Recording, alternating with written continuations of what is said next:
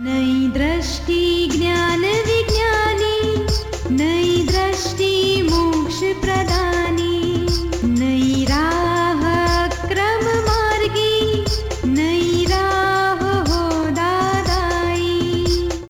नमस्कार, आदाब, सत वणकम। जय श्री कृष्ण, जय स्वामीनारायण, जय सचिदानंद दोस्तों, दादा भगवान परिवार आप सभी का स्वागत करता है नई दृष्टि, नई राह प्रोग्राम में। बच्चे किड्स टीनेजर्स आपको तो पता चल ही गया होगा, आज हम किसकी बात कर रहे हैं? जी हाँ दोस्तों, आज हम बात कर रहे हैं माता पिता और बच्चों के व्यवहार के बारे में। तो दोस्तों, सवाल ये है कि कितना प्रेम बच्चों के लिए इनफ है? क्या इसका कोई मापदंड है? कब, कहा और कितना प्रेम दिखाइए? क्या आपको ऐसा नहीं लगता कि हम हमारे बच्चों से कभी कभी एक्सेसिव प्रेम करते हैं?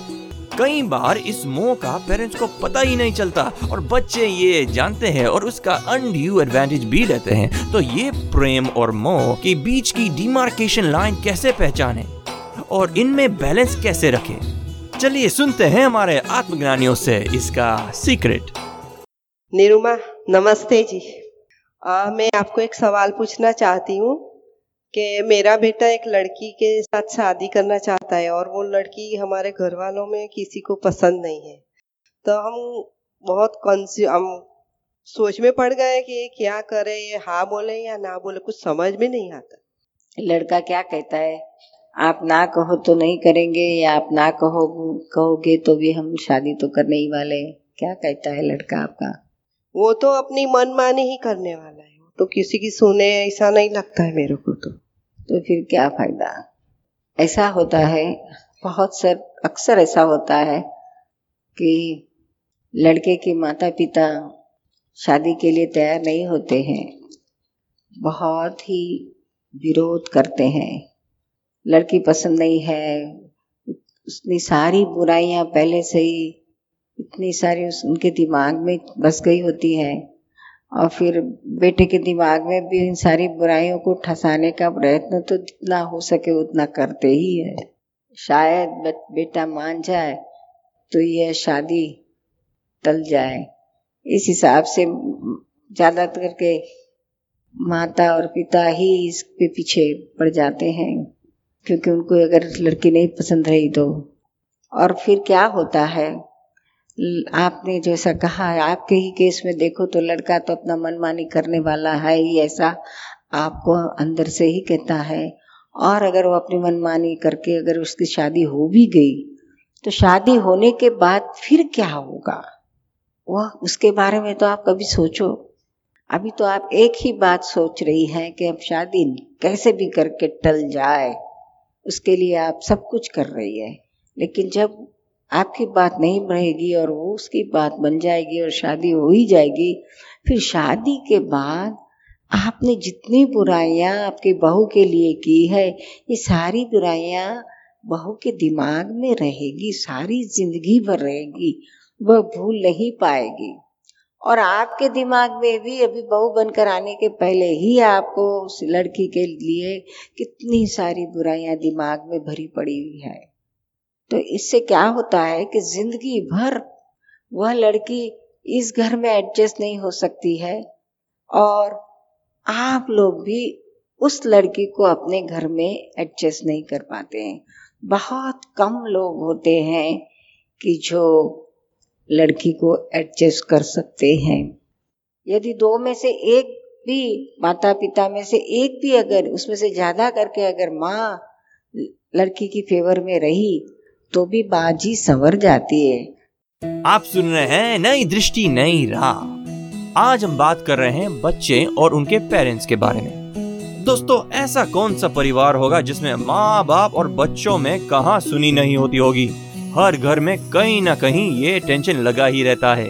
आज के युग में सबसे बड़ी परेशानी है बच्चों की हर रोज की नई डिमांड्स। तो इन सब परेशानियों में हमारा बैलेंस ना खोते हुए कैसे जिया जाए? चलिए सुनते हैं इसका सोल्यूशन अपने प्यारे आत्मज्ञानी से।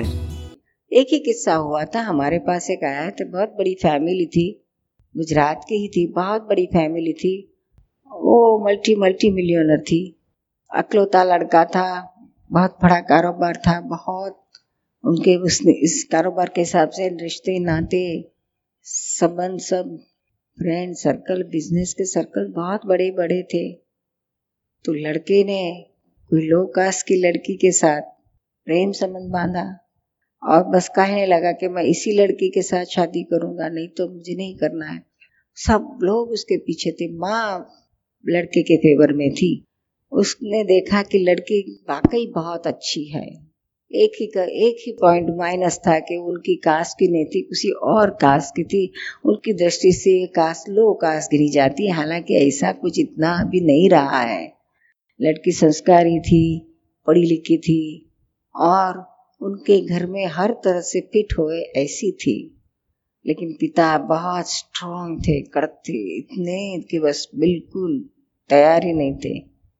कोई भी संजोग में कह, मैं ये शादी नहीं होने दूँगा।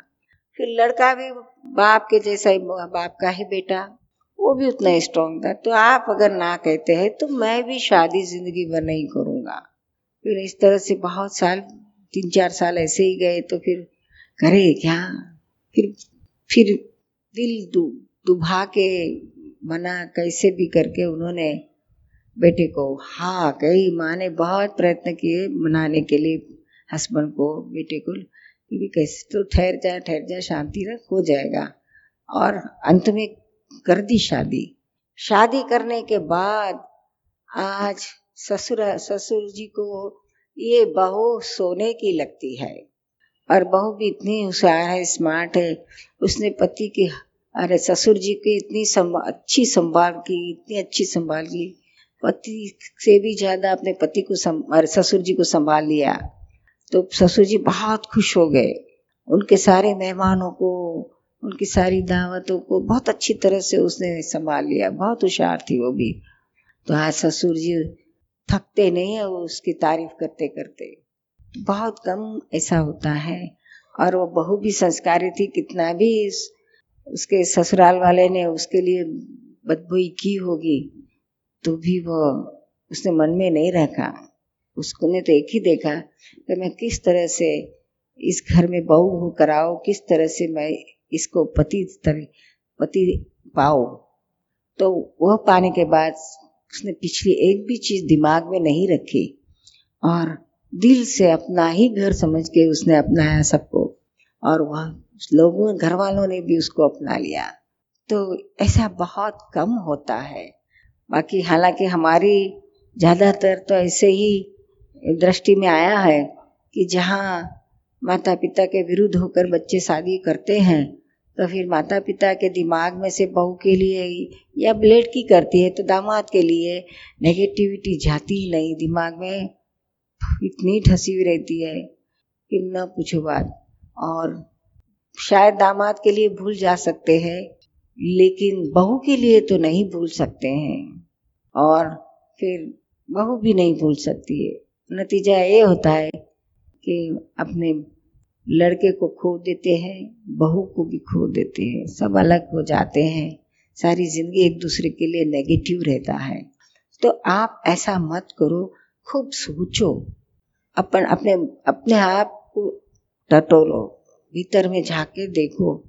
अगर तुम्हारे, आप खुद कह रही हैं कि हमारा हमारा बेटा हमारी कुछ सुनता नहीं, अपनी मनमानी ही करता है। तो यदि अपनी मनमानी ही करने वाला है तो उसके मुँह पर स्ट्रॉन्ग अपोज मत करो।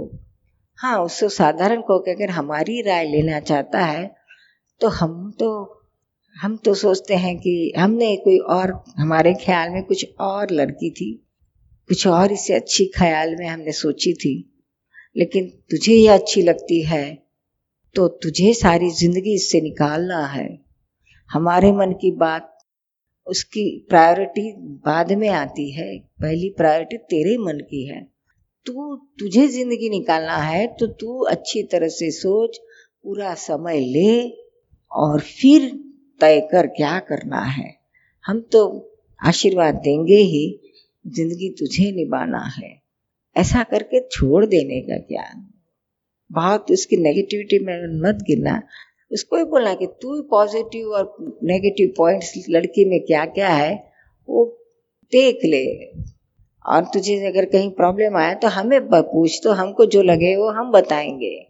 बाकी डिसीज़न तो तेरा ही नहीं रहेगा तो क्या होगा कि शादी के बाद भी आपका उसके साथ बैर भाव नहीं रहेगा और उसको आपके साथ बैर भाव इतना नहीं रहेगा। लड़की को ज़्यादा रहेगा, बहु सारी ज़िंदगी वो नहीं भूल पाएगी कि मेरे लिए इतना सारा नेगेटिव था इनको है ना? आप सुन रहे हैं नई दृष्टि, नई राह। दोस्तों, आज हम रोशनी डाल रहे हैं दुनिया के सबसे प्यारे रिश्ते पे। जी हाँ दोस्तों, आज हम बात कर रहे हैं माता पिता और बच्चे के बारे में। दोस्तों, बच्चों को अपने माँ बाप के साथ कैसा व्यवहार करना चाहिए, वो तो हम कई बार सुनते हैं। क्या कभी माँ बाप को बच्चों के साथ कैसा रहना चाहिए, वो सुना है, जाना है, समझा है? तो गलती कहाँ होती है? किससे होती है? बच्चों से या पेरेंट्स से? इन सारे सिचुएशन में उनको कैसे सपोर्ट करें?